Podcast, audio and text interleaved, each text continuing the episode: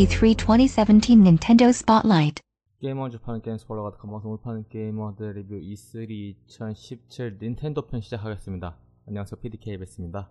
이제 마지막 닌텐도 컨퍼런스까지 왔습니다. 여태까지 했던 E3 발표 중에서 가장 짧습니다. 하지만은 이미 저번에 이제 스위치를 공개하면서 대략적인 라인업이라던가 그런 것들이 다 공개가 되었었기 때문에 중간 쉬는 지점에서 좀 대략적인 거를 정리를 한 거일 수도 있겠고 어, 긴 그런 의미에서 좀 별로 길지 않은 걸 수도 있겠고 고디스 이제 도쿄 게임쇼에서 또 아마 여러 가지로 공개될 게 있다 보니까 아마 그때를 대비해서 아마 좀 현재 나와 있던 것들 앞으로 나올 것들 을 간략하게 정리를 하는 식으로 일단은 공개된 것 중에 하나는 바로 제노블레이드 크로니클 2편이 공개가 되었습니다.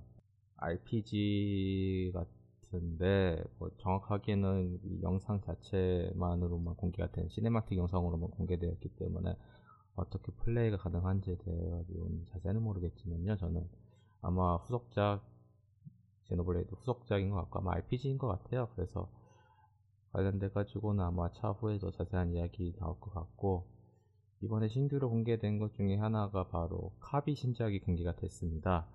어, 카비 같은 경우 뭐그 적의 능력을 흡수해서 그걸 자기 자신 걸로 만드는데 여기서 또 추가된 것 중에 하나가 그 하트를 적에게 던져가지고 동료로 만들 수 있는 그런 그 요소가 추가됐습니다. 그리고 각각의 그 필살기들 뭐 필살기 같은 경우 아마 그 동료가 된 그 적과의 뭐 관계가 뭐 돈독해지면은 쓸 수 있는 그런 느낌인 것 같아요. 그래서 뭐 컬링이 되던가 뭐 불의 검을 쓰던가 뭐 여러 가지 요소들이 있고요.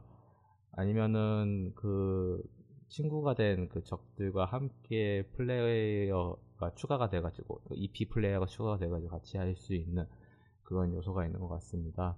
솔직히 뭐 카비 저도 어렸을 때 SFC 걸로는 좀 많이 해봤지만은 뭐 최근 작들은 거의 안 해보긴 했는데 뭐 상당히 재미있는 게임 중에 하나고요. 2018년도에 발매를 한다고 합니다.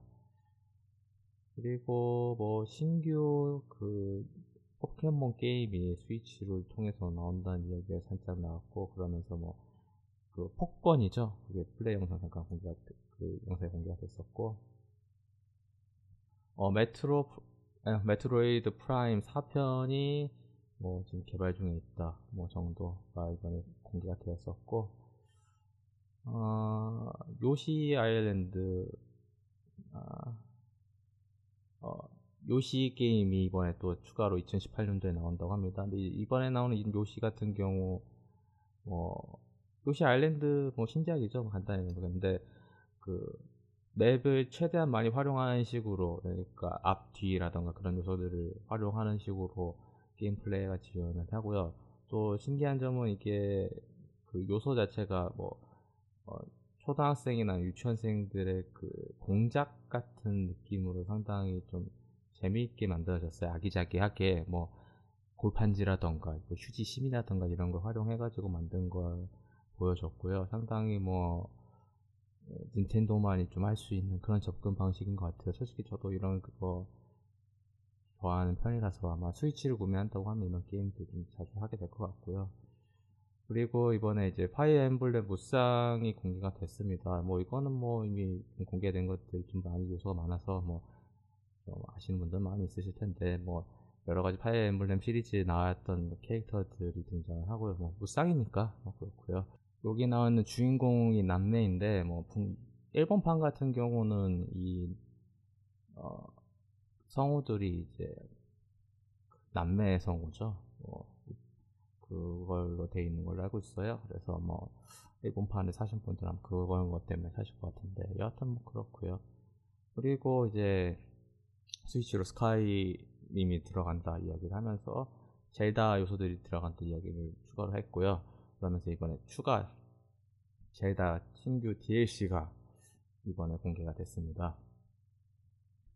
어, 첫 번째 DLC는 Master Tri-, Trial 라는 첫 번째 DLC 팩이 공개를 했고요.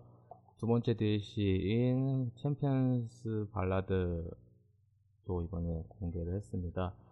뭐 각각 그 expansion pack 같은 경우는 6월 13일, 6월 30일 날첫 번째 DLC가 공개를 되고 두 번째 DLC는 2017 holiday 시즌에 공개를 한다고 합니다. 아마 가격은 19.99달러라고 하고요. 어, 뭐 아까에서 이야기했던 UBI 컨퍼런스에서 얘기했던 마리오와 Rabbids 관련된 것이 여기서도 또 추가로 공개를 했고 어, 로켓 리그가 이번에 그 스위치로 발매를 한다. 그리고 마지막으로는 곧 발매될 새로운 마리오 게임인 슈퍼 마리오 오디세이에 관련된 여러 가지 그 플레이 영상 요소들이 공개가 됐습니다. 이번 작 같은 경우는 이제 슈퍼마리오의 동료라고 할 수 있는 모자가 상당히 강조를 하는데요. 이 모자를 활용해서 그 빙의를 할 수 있다고 합니다.